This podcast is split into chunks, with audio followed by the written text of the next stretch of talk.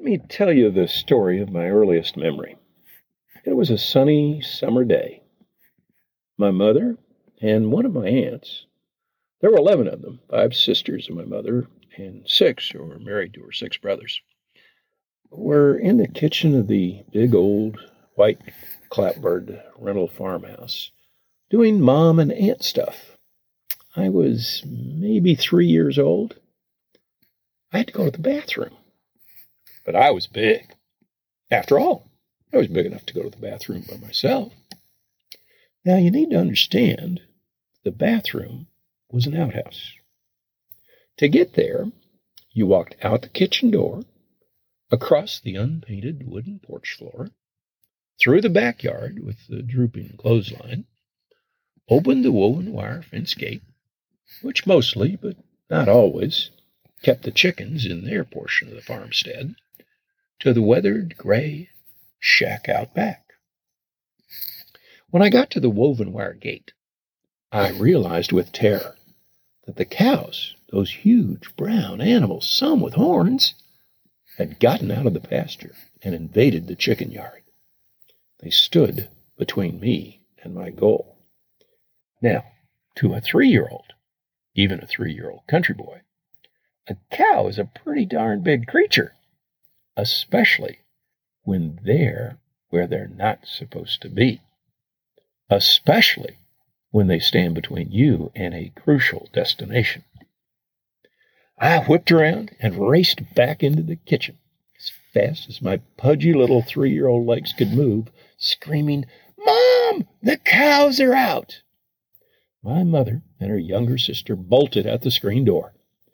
You couldn't have the cows wandering onto the tar country road that ran in front of the house, or worse yet, up onto the railroad tracks across the road, where they might get hit by one of the freight trains that frequently rumbled by. You especially couldn't let this happen because we didn't own the cows. We were just renters. Hell, we probably didn't own anything, although I didn't know it at the time. The farmer who owned the house, the outhouse, the chickens, and the pasture, owned the cows. And to let one of his cows get killed by a car, pickup, or a train would be nigh unto a mortal sin. All of which brings me to my next earliest memory. I think it was that same summer, or maybe the next, because my two year younger brother is now walking. We were in the front yard with our farm dog. Now, farm dogs are a special breed. Not the kind you see now on TV at the Westminster Dog Show. They were all lean, generally slept on the unheated porch or in the barn, and ready to chase any interloper who dared intrude in their space, which they defined as the farmstead and a quarter mile or so up and down the cornfield lined country road. Ours was a collie mix. He was lean, yellow, fast, and hated the cars, trucks, and locomotives that threatened his turf. My brother and I were determined to stop him from chasing the trains. We were convinced that he would be hit and injured or killed by the Central and Eastern Illinois, known to all as the C&EI freights, that so regularly thundered by, disturbing the peace and quiet of the cornfields. Now we thought that if we closed the gate to the sagging, somewhat white, but mostly peeling picket fence, and held on to him, we could prevent him from chasing the boxcars at full tilt.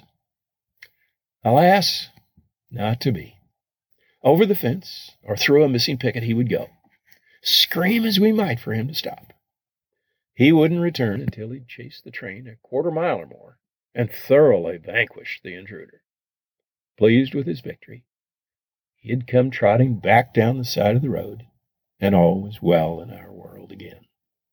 He always trotted down the side of the road, and never on it, because on a summer day the tar would get so hot it would bubble up. All was well in our little world. We didn't know we were poor. We had sunshine and apple trees and a racer fast dog who mostly listened to us.